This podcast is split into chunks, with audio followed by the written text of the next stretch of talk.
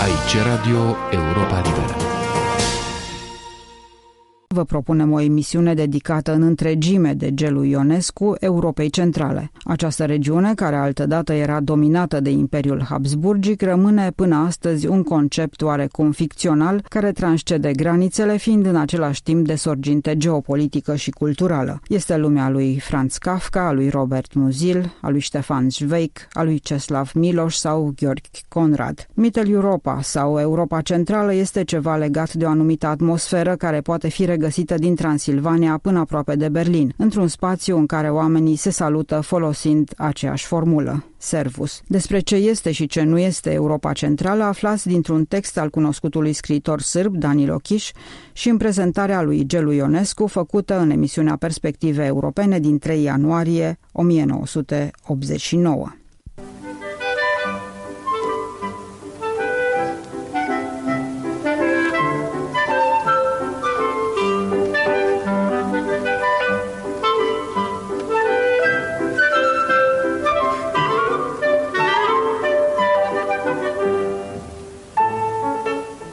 Perspective europene.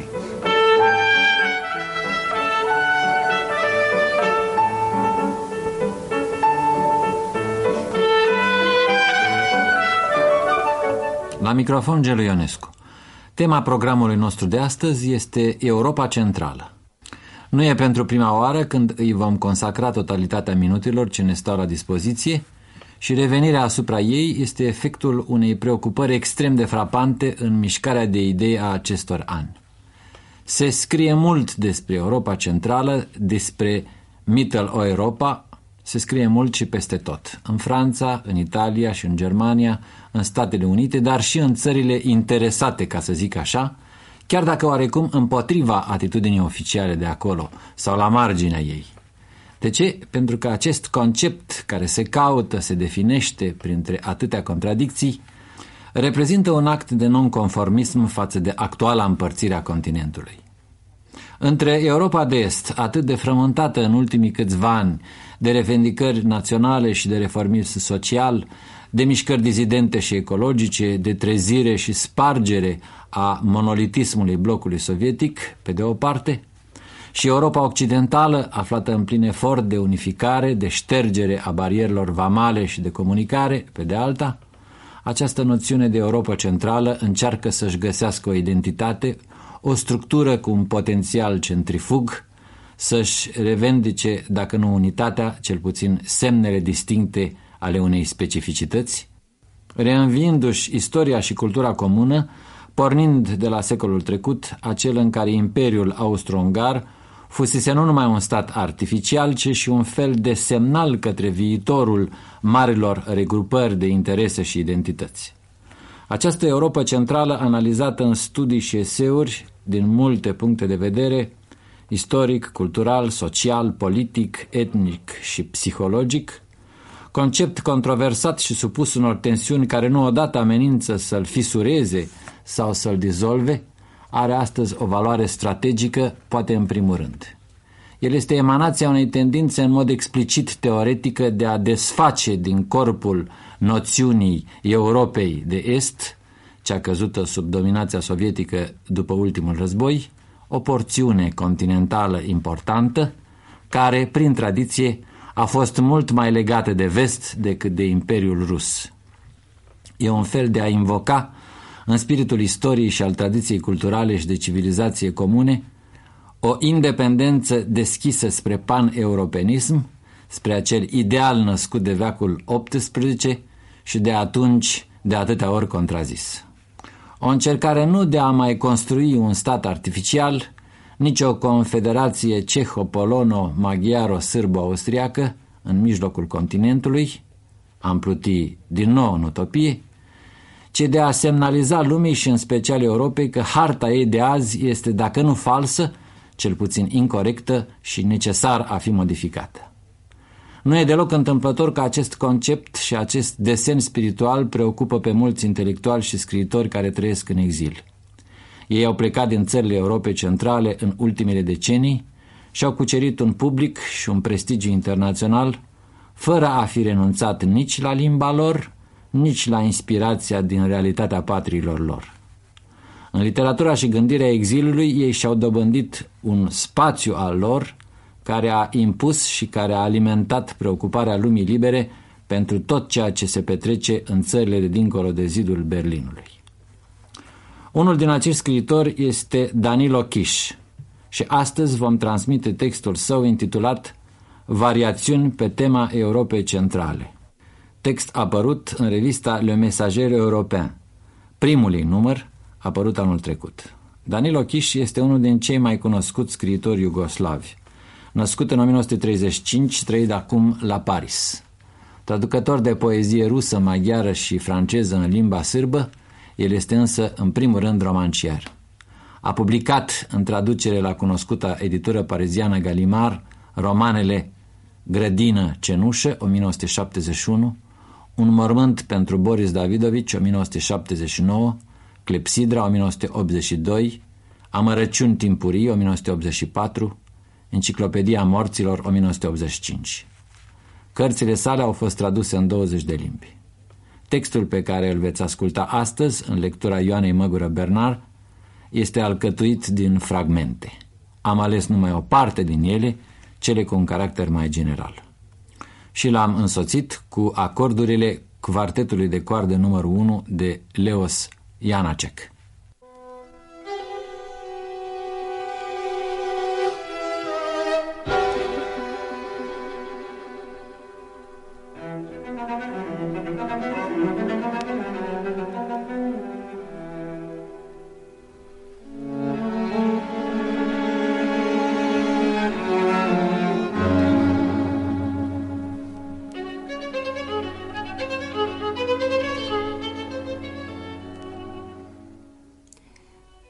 Hotare prea precise, lipsită de un centru sau având mai multe, Europa Centrală seamănă din ce în ce mai mult astăzi cu balaurul din Alca, cel din insula Pinguinilor, binecunoscutul roman al lui Anatole France. Nimeni din cei care pretind că l-au văzut nu știu să spună cu ce ar putea fi el asemănat. Astfel că a vorbi despre Europa Centrală ca despre un fenomen geopolitic sau cultural omogen e destul de riscant. Și dacă Jacques Morin zicea că Europa este un concept fără frontiere, realitatea ne obligă să izolăm din acest concept o parte din continent, care pe timpuri i-a aparținut și care se mai numește încă Mittel-Europa, deși nu-i mai aparține exceptând Austria. Bruno Bauer, în secolul trecut, credea în Europa ca într-o comunitate de destine. După Ialta și Helsinki, mă tem că verbele ce evocă unitatea trebuiesc conjugate la trecut.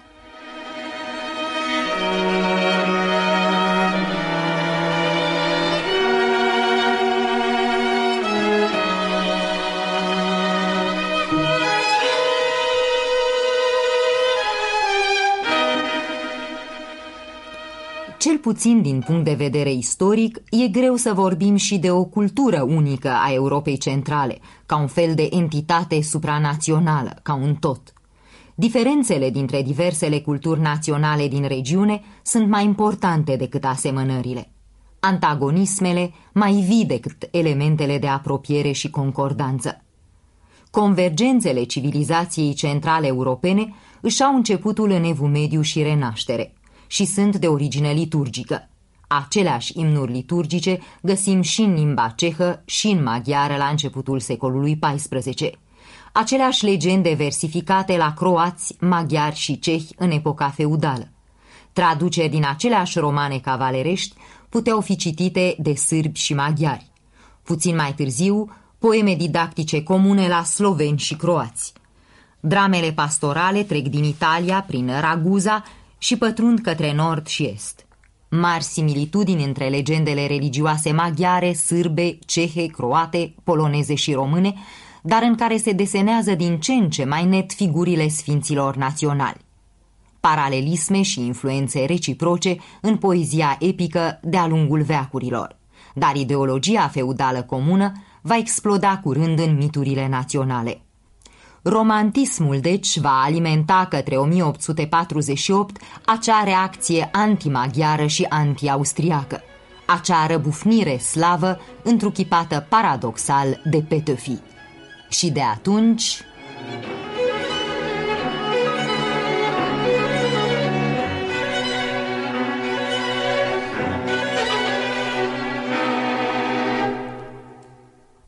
Dacă nu a fost chiar o închisoare a popoarelor, Imperiul Austro-Ungar, Cacania, cum a numit-o Muzil, a fost în orice caz un absolutism nedorit.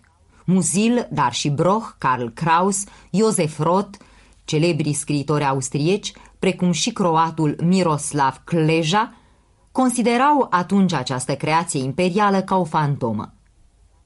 Naționaliștii la sfârșitul secolului trecut ignorau voit asemănările, convergențele dintre popoarele acestui stat.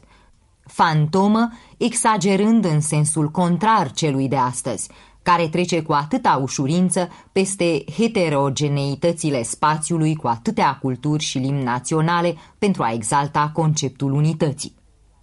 Înclinați să îmbrățișăm teoria centrifugă, conform căreia Viena a fost teatrul și focarul tuturor evenimentelor culturale din vastul teritoriu al Mittel-Europei, sau, din potrivă, pe aceea centripetă, care pretinde că cel puțin literatura, dacă nu întreaga cultura Europei Centrale a fost un fenomen autonom, în ciuda și chiar împotriva Vienei, a centrului, putem constata că în zilele noastre niciuna din aceste teorii nu mai are actualitate căci odată cu noua împărțire a continentului, Viena a fost ruptă de vechi aliați sau supuși anexați sau frați. Budapesta, Praga, Varșovia sau Bucureștiul sunt mult mai apropiate acum de Moscova decât de Viena.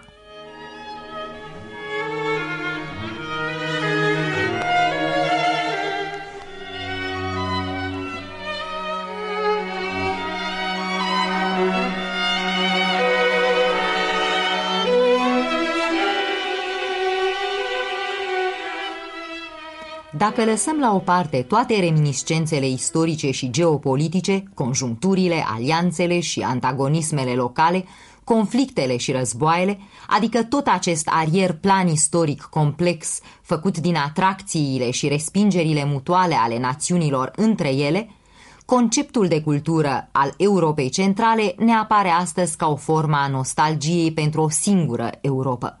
O Europa virtuală, cum o numea comparatistul maghiar Gheorg Mihai Vaida. O dorință de a fi adoptați de ea sau a o adopta, chiar dacă ne refuză particularitatea limbilor noastre, a culturilor și literaturilor noastre, a celor ce am aparținut acestei enclave.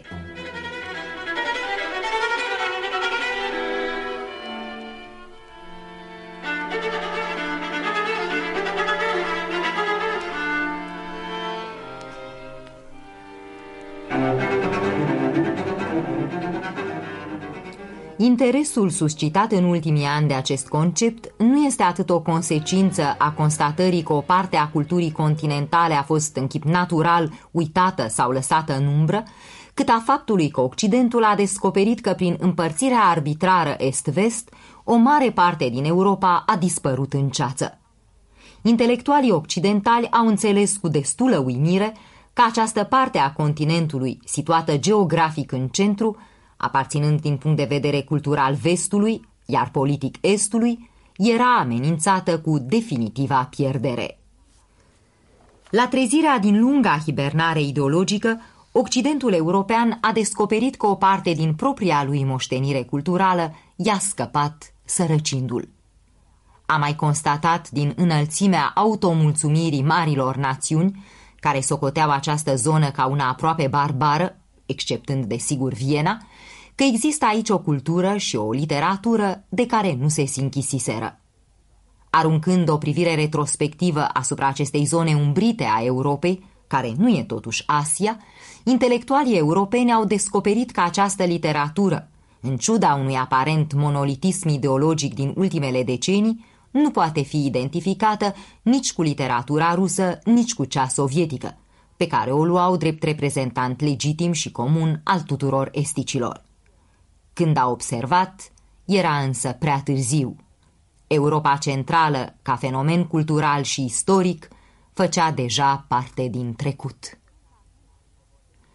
Astfel că atunci când se vorbește astăzi despre cultura Europei Centrale, faptul nu semnifică numai voința de a invoca un arbore genealogic unic, cu ramurile lui orientale crescute din trunchiul comun al medievalității, renașterii, barocului sau religiei comune ci și dorința legitimă de a face cunoscută această moștenire comună în ciuda diferențelor sau chiar tocmai din cauza acestor diferențe.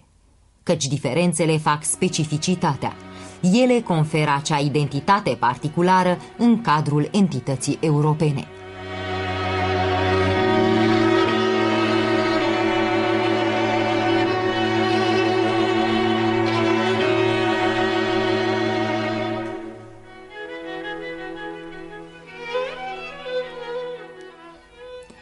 Conceptul de sferă culturală centrală europeană este astăzi poate mai prezent în conștiința Occidentului decât în cea a culturilor, a țărilor Mittel-Europei, care logic ar trebui să fie cele mai interesate. Aici aversiunea pentru el este înainte de orice o consecință a naționalismului și a împărțirii politice și ideologice din regiune. Cum să incluzi, în condițiile unor bariere ideologice atât de rigide în aceeași sferă culturală, popoarele socialiste împreună cu Austria capitalistă, dușman tradițional al națiunilor danubiene și fost aliat al hitlerismului. Și dacă voim să avem o viziune retrospectivă globală, nu trebuie să uităm că literaturile și culturile naționale din regiune s-au fundat nu numai pe specificitatea lor și pe diferențiere, dar și pe aversiunea lor mutuală, precum și pe aceea comună împotriva Vienei și culturii ei. Față de aceasta, antidotul cel mai des utilizat în trecut a fost apelul la cultura franceză și alături de el, în numele panslavismului, deseori, dar nu întotdeauna, deschiderea pentru tot ceea ce venea din Rusia, de la ortodoxie la Dostoevski, de la bolșevism și comintern la Mayakovski și Bloch.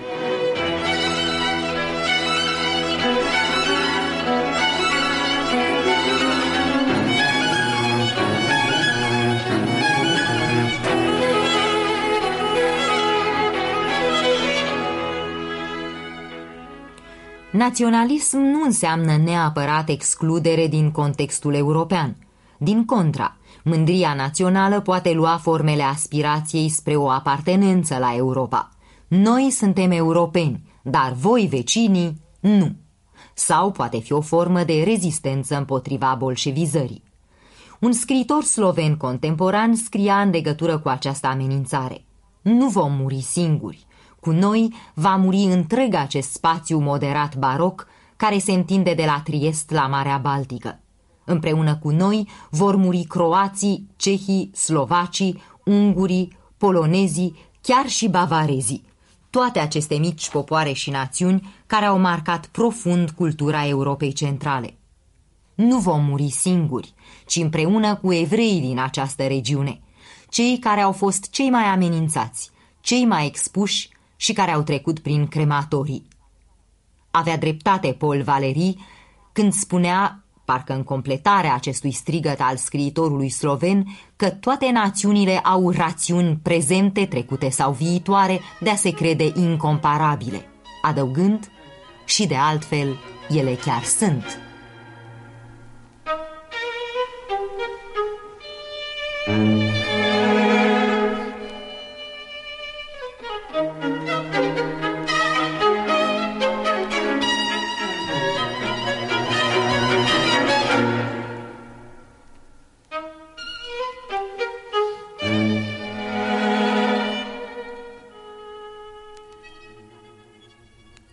Lupta ideologică dusă de 40 de ani în țările socialismului real împotriva decadentismului culturii și civilizației occidentale are ca scop final bolșevizarea și uniformizarea. Eticheta de pro-occidental este periculoasă acolo, sinonimă cu anticomunismul. Dacă astăzi sunt acceptate unele produse ale artei și culturii occidentale, cum ar fi de pildă muzica pop, ne putem mereu întreba dacă această deschidere are șanse să devină reală și definitivă. De pildă, psihanaliza, Acest produs tipic al Vienei este în Rusia și țările satelite considerată încă o mașinație decadentă și cosmopolită, care ar putea provoca o fisură periculoasă în conștiința omului nou. Pentru dictatura argumentului economic și a marxismului științific, nicio forță tulbure, nimic din inconștient sau irațional nu este de admis.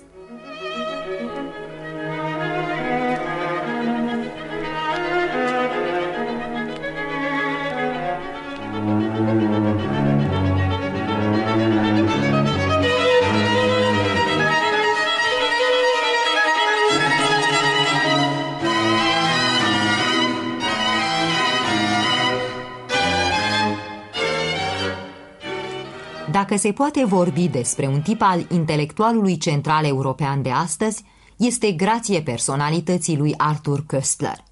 Originea sa maghiaro-ceho-evreiască anunță ca un fel de semn zodiacal toate căutările și ambiguitățile sale. De la iudaism la teoria asimilării, de la marxism la negarea absolută a comunismului, de la tentația spiritualismului oriental la demistificarea acestuia, de la credința în știință la punerea ei sub semnul îndoielii ca sistem închis al gândirii, de la căutarea absolutului la resemnarea senină în fața aptitudinilor critice ale omului.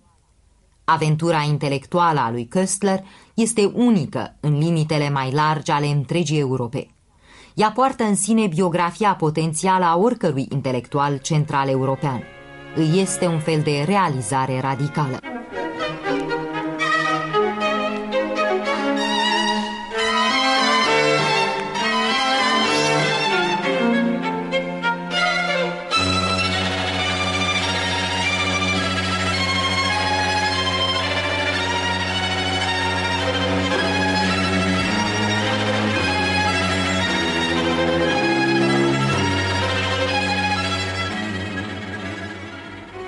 De ce oare, citind cărțile polonezului Andrzej Kuznievici sau ale maghiarului Peter Esterhazy, ca să nu citesc decât două nume, recunosc în ele, din punctul de vedere al expresii, apartenența la poetica central europeană care mi-e atât de apropiată.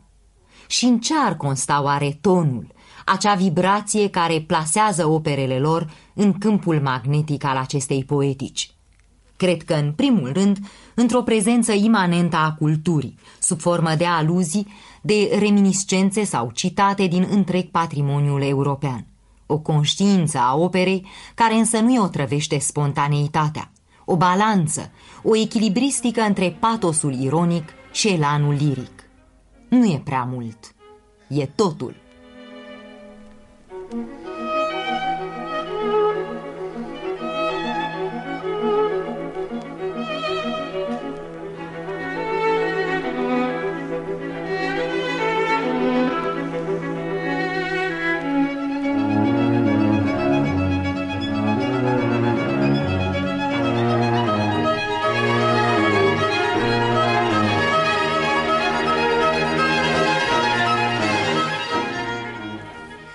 Conștiința apartenenței la cultura Europei Centrale este prin ea însăși o formă de disidență. Scriitorul care se numește pe sine și se definește ca fiind central european trăiește cel mai adesea în exil. Mă gândesc la Miloș Kundera Skvorețchi. Sau este publicat mai ales în samizdat, vezi Georg Conrad. Poate fi chiar închis, cazul detențiilor repetate ale lui Václav Havel.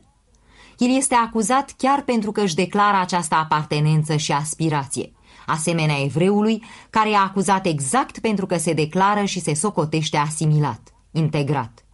Pedeapsa pentru această apartenență declarată la spațiul în care el chiar trăiește va fi exilul sau închisoarea.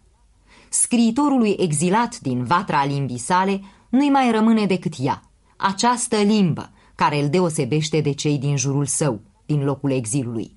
Dar el continuă să scrie în limba sa ca și cum ar fi singurul care nu a sucombat, a reușit să se smulgă, cu ce preț, din uniformitatea de sens a limbii de lemn. Cum? Devenind conștient că ceea ce scrie nu sunt numai cuvinte, ci ființă, etos și mitos, amintire, tradiție, cultură, elan asociativ, tot ceea ce e dincolo de automatismul limbii se prelungește în mișcarea mâinii sale. Și invers. Limba e destin și orice tentativă de intervenție în integritatea lingvistică a scriitorului este riscantă, periculoasă. Nabokov a descris foarte bine traumatismul trecerii de la un idiom la altul când spunea Tragedia mea personală, care nu poate și nu trebuie să intereseze pe nimeni altul, este aceea că a trebuit să-mi schimb idiomul meu natural, vocabularul meu rus bogat și minunat de suplu, pentru o engleză de împrumut, rău și fără nuanțe folosită de mine. E cu atât mai important faptul că Nabokov a spus toate acestea, el, căruia îi era familiară și limba engleză și franceza, dar care s-a considerat până la sfârșit scriitor rus. Putea deci ca și alți scriitori ruși din exil, ca Ivan Bunin, Zamiatin, Solzhenitsyn sau Siniavski, să continue a scrie numai în rusește, fără a rămâne fără ecou internațional, ci doar acceptând concesiile traducerii. Grație lungii și solidei tradiții literare ruse și excepționale ei receptări în lume, scriitorul rus este incomparabil mai favorizat decât cel din țările mici ale Europei Centrale. Rusul nu pleacă singur în exil. Ia cu el tradiția literaturii ruse, ecourile ei ca niște certificate de noblețe. Celălalt pleacă singur. Biblioteca familiei sale nu-i servește. Când se referă la strămoșii săi literari, se ciocnește de ignoranță. Exilul, care este numele colectiv dat tuturor formelor de alienare, este ultimul act al unei drame, drama neautenticității. Scriitorul din Europa Centrală se găsește de multă vreme prins între două feluri de reducționism, cel ideologic și cel naționalist. După lungi ezitări și tentații, el va înțelege că nu poate găsi idealurile societății deschise în niciuna din sferele acestei alternative care îi se oferă. Își va găsi finalmente în limbă unica sa legitimitate, iar în literatură acea stranie, misterioasă consolare de care vorbea Kafka un atașament periculos și eliberator totodată, un salt ucigaș fără seamăn, cum spunea un poet. Nu poți face această alegere fără a cădea în îndoială. Nimeni nu se exclude dintr-o comunitate fără remușcare. Să pariezi pe eternitate e tot atât de van cât și pariul pe clipă, de unde și permanentul sentiment de neautenticitate. Argumentul lui Mart Robert potrivit căruia personajul K din romanele lui Kafka nu reprezintă numai inițiala numelui său, ci și imposibilitatea de a se dezvălui, mi se pare că poate fi aplicat și altor autori. Acest K, literă unică, ce ascunde și sugerează totodată, este un semn la care s-ar putea converti toți scriitorii din Europa Centrală. Acest K este semnul unei eterne ambivalențe.